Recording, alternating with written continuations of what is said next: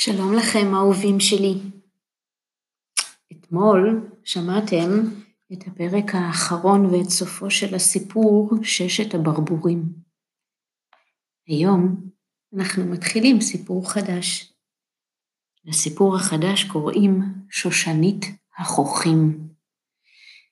אני מניחה שחלק מכם מכירים אותו בגרסה זו או אחרת. אני אספר לכם את הגרסה שאני מכירה. אז בואו נתחיל.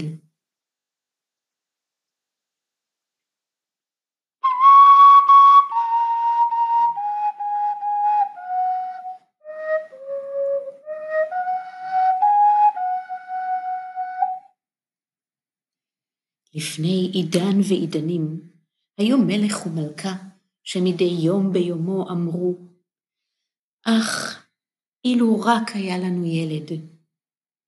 אך מעולם לא קיבלו את מבוקשם. כאשר ישבה הפעם המלכה במרחץ, קרה שצפרדע זחלה מהמים אל הקרקע, ואמרה לה, משאלתך תתמלא, בטרם תחלוף שנה, תביאי בת לעולם. כמו שאמרה הצפרדע, כך היה, והמלכה ילדה בת כה יפה, עד שהמלך יצא מגדרו מרוב שמחה, וערך משתה גדול. הוא הזמין לא רק את קרוביו, ידידיו ומכריו, אלא גם את מגידות העתידות הזמין, כדי שתרחושנה אהדה וחיבה לילדה. היו 13 מגידות עתידות במלכותו, אך הועיל והיו לו רק תריסר צלחות זהב, היו לו רק 12 צלחות זהב, שמהן היו אמורות לאכול, נאלצה אחת מהן להישאר בבית. המשתה נחוק ברוב פאר, וכאשר הגיעו לסיומו, העניקו מגידות העתידות את מתנות הפלא שלהן לתינוקת. אחת העניקה מידה טובה, אחרת יופי, השלישית עושר, הרביעית חוכמה, וכך הלאה מכל הטוב שאפשר לבקש בעולם. כאשר המגדת ה-11 סיימה את דבריה, נכנסה לפתע המגדת ה-13.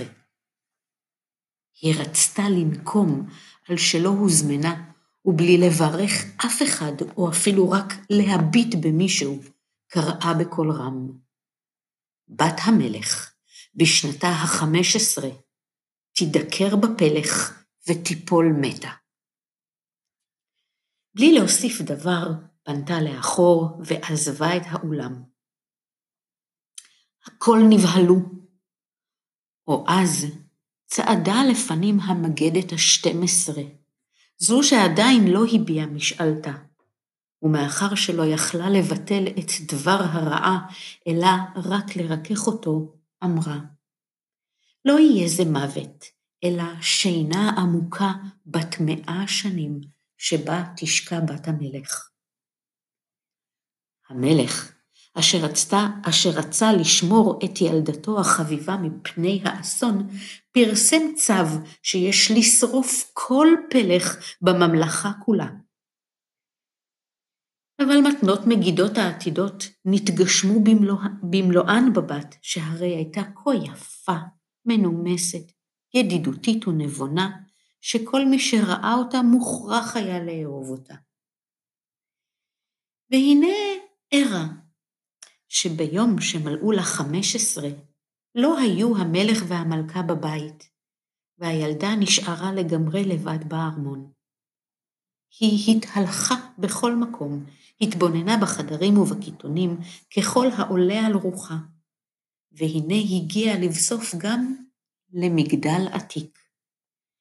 היא טיפסה במדרגות הלולייניות הצרות והגיעה לדלת קטנה. במנעול היה נעוץ מפתח חלוד, וכאשר סובבה אותו, נפתחה הדלת. ושם, בחדרון קטן, ישבה אישה זקנה עם פלך, וטבתה פשתן בחריצות. יום טוב לך, אמא ישישה, אמרה בת המלך. מה את עושה כאן? אני טובה, אמרה הזקנה ונענעה בראש. מהו הדבר המפזז כך בעליזות? אמרה הילדה, לקחה את הפלך ורצתה גם היא לטוות. אולם אך נגעה בפלך, וכבר נתגשם דבר הקשף, והיא נדקרה באצבעה.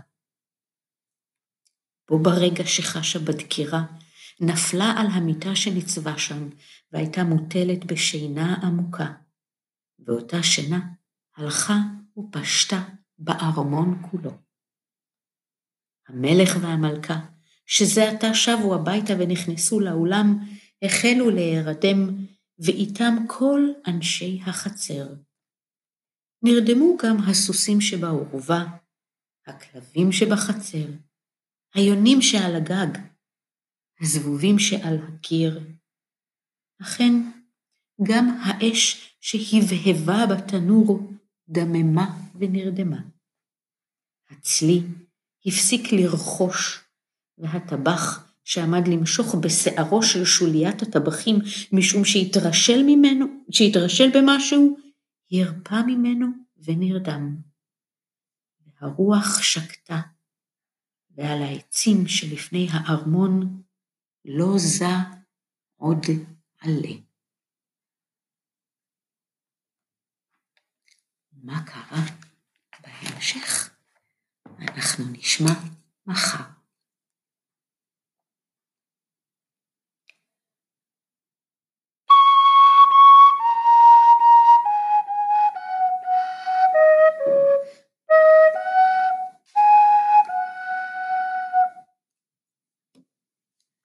להתראות לכם, האהובים שלי. אוהבת אתכם מאוד ומתגעגעת.